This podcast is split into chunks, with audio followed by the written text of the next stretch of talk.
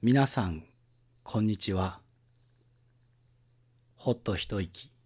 三分法話継承院伊藤昌文がお届けします。秋のお彼岸の頃になると姿を見せる彼岸花。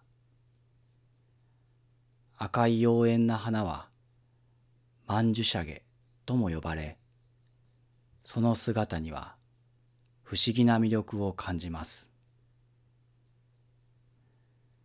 そんな彼岸花の葉の存在に気づいている方は少ないでしょう。赤い花の下に葉を探してもそこにはありません。花が開く前を探してもそこにはありません。彼岸花の葉は花が終わった後に芽吹きます。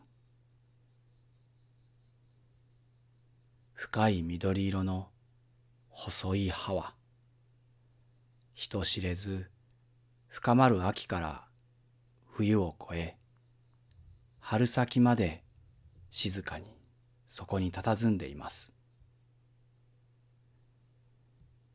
寒さの中静かに光を受けその栄養を根に蓄え周囲が花の芽吹きを迎える頃場を譲るように静かに枯れてしまうのです。普段は華やかな花ばかりに目を奪われてしまいますが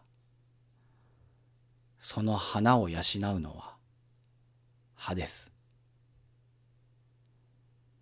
植物の命の本当の営みはその葉の芽生えから枯れるまでを見つめること。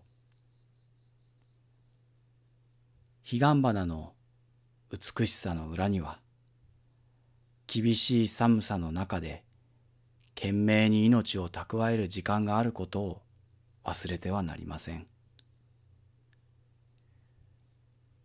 お彼岸はそんなけなげな命の営みが花開くからこそ尊いのだと思います。